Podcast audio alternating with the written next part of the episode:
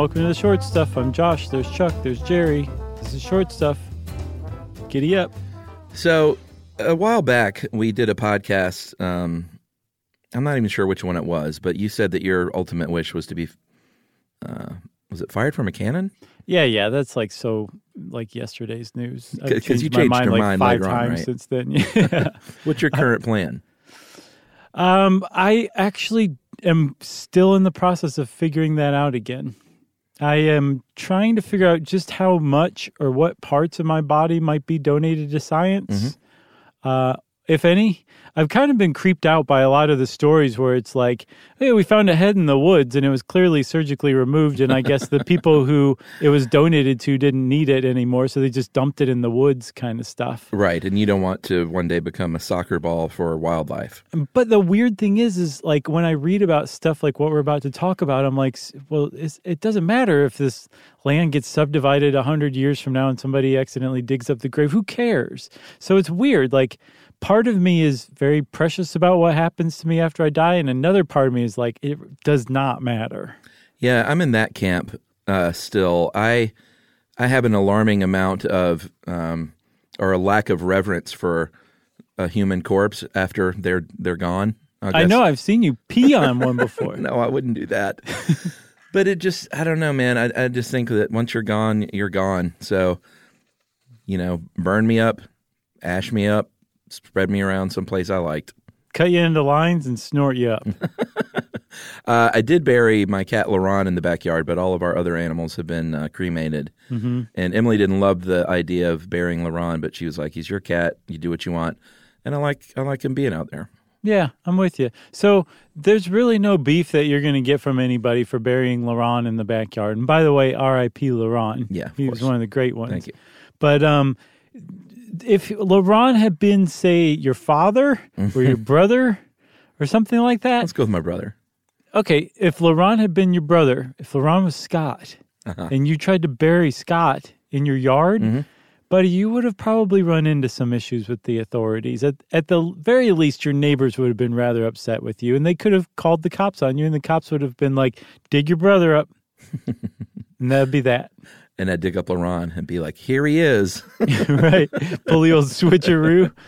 Yeah, well, this is definitely a, an old prairie kind of thing. The idea of burying relatives on your land, Yeah, um, and it is still really very much legal in a lot of states. Uh, California won't let you because I guess their real estate is just super valuable, and that they said that there are concerns that in the future, like you were talking about, if they subdivide their land to sell parcels and plots, that uh, someone might be disturbed.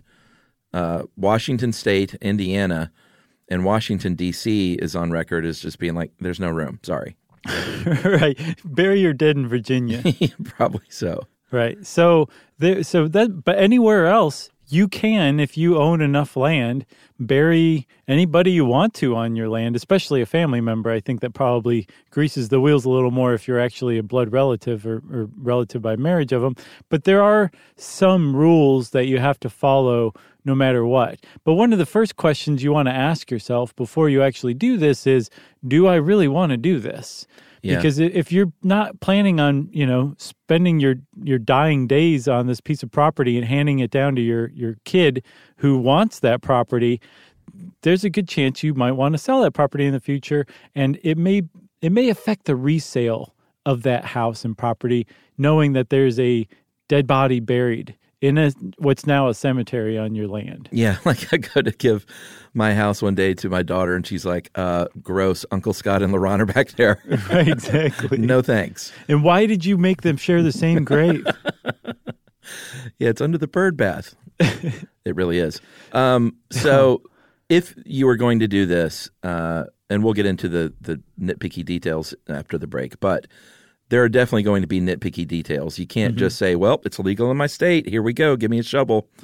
um, there are rules and regulations depending on the state and the county or the district that you're in. Um, there are definitely going to be setbacks. Like you can't bury it right next to your property line or Right. next to a stream because it's pretty. Um, it's going to have to be well away from the water table, uh, any kind of water, right. and any kind of building or adjoining properties. Yeah, which are, I mean, really good things to keep in mind. You don't want the cadaver fouling up the local water supply, basically. No, you don't. No. So you want to take a break and then come back and get into the real deets? Yeah, let's do it. Okay.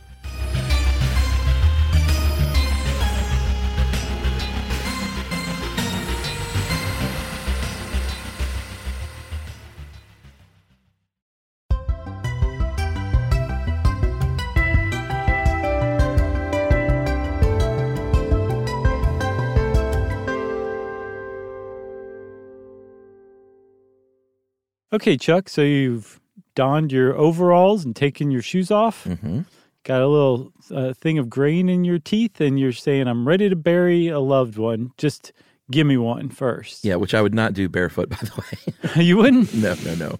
So there, there are some states where you can just basically do that. You can show up at the hospital or the hospice or wherever your deceased loved one is and say, "Hey, I'm a blood relative. Here's proof. Uh, give me the body."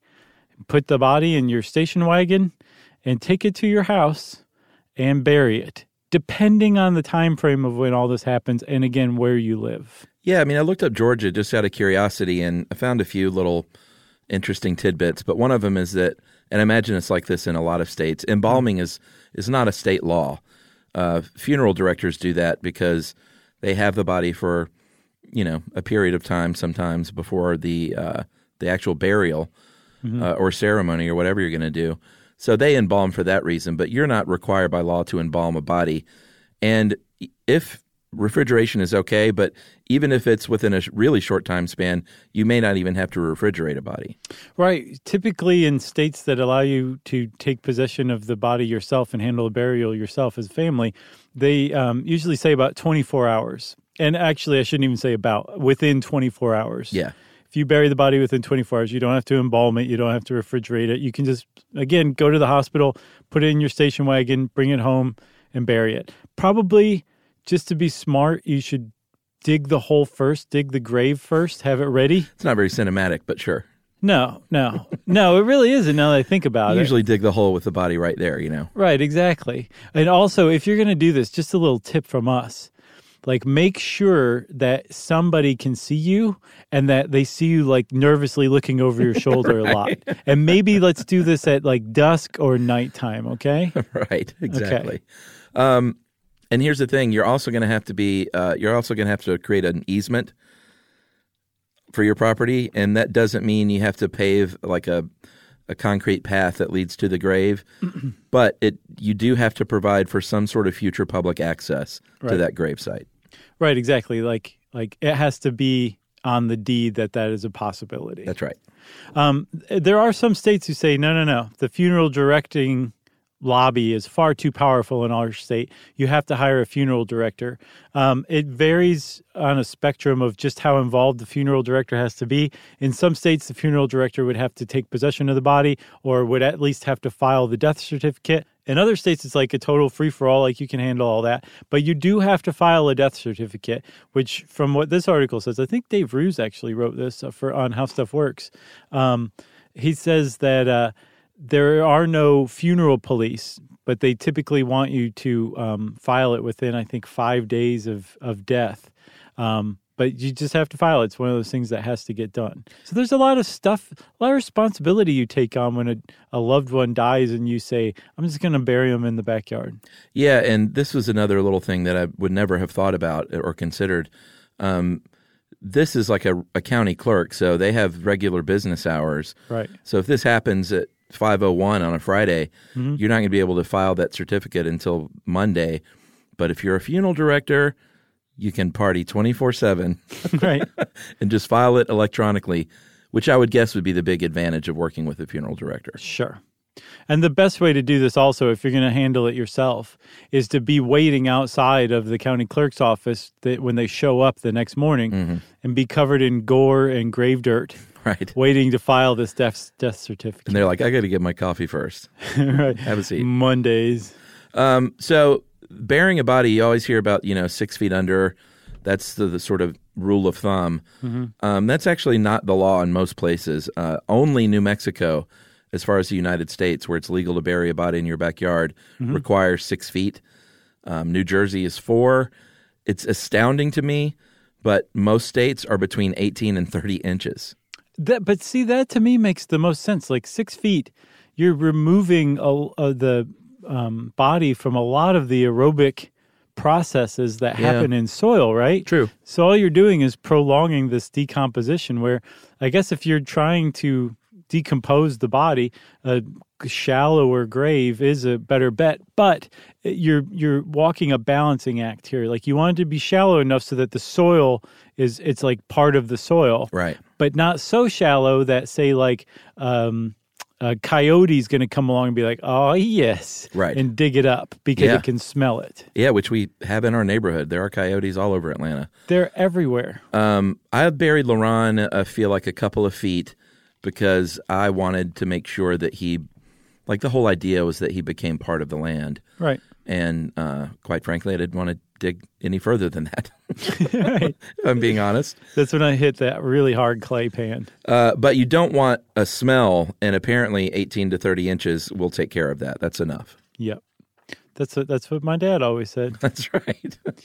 Um, and then, so one of the other things, one of the last things is um, when you do this, you um, are by definition your land becomes a cemetery. That's pretty cool. Like you don't go in and say, I need to file this little plot of land as a cemetery. Just the act of burying somebody legally on your land, that portion of your land becomes a cemetery. So it's it's protected by all sorts of um, you know laws and anti-desecration laws and cemetery laws. And actually, these laws like go back to Roman times from what from what I saw. Um, but to do that, you need to file it with your. Um, there's usually like a cemetery or some sort of commission that keeps track of all the graves in a town and, and has some giant book. Yeah, that's kind of the coolest thing. It's a giant book, a black book covered in dust right. with gold leafing all around it. Yep. And when you open it, it makes a giant echoey thud. When you open it, uh, it does. Wow. Yeah, when you open it and the, you know, I like see. down the middle, let's say, I got you. Yeah, yeah, yeah. and then a creaky old finger with a yellow fingernail runs down until it finds the spot where they're going to enter your name in blood. And says excellent. well, that's it, huh? Yeah, that's all I got. It's uh, it's an interesting option. That's all I'm gonna say. Yeah, maybe if you're thinking of doing this, look into all the laws first. Agreed. Uh, well, thank you very much for joining us on Short Stuff. This is the end of this Short Stuff. Stuff You Should Know is a production of iHeartRadio's How Stuff Works. For more podcasts from iHeartRadio, visit the iHeartRadio app, Apple Podcasts, or wherever you listen to your favorite shows.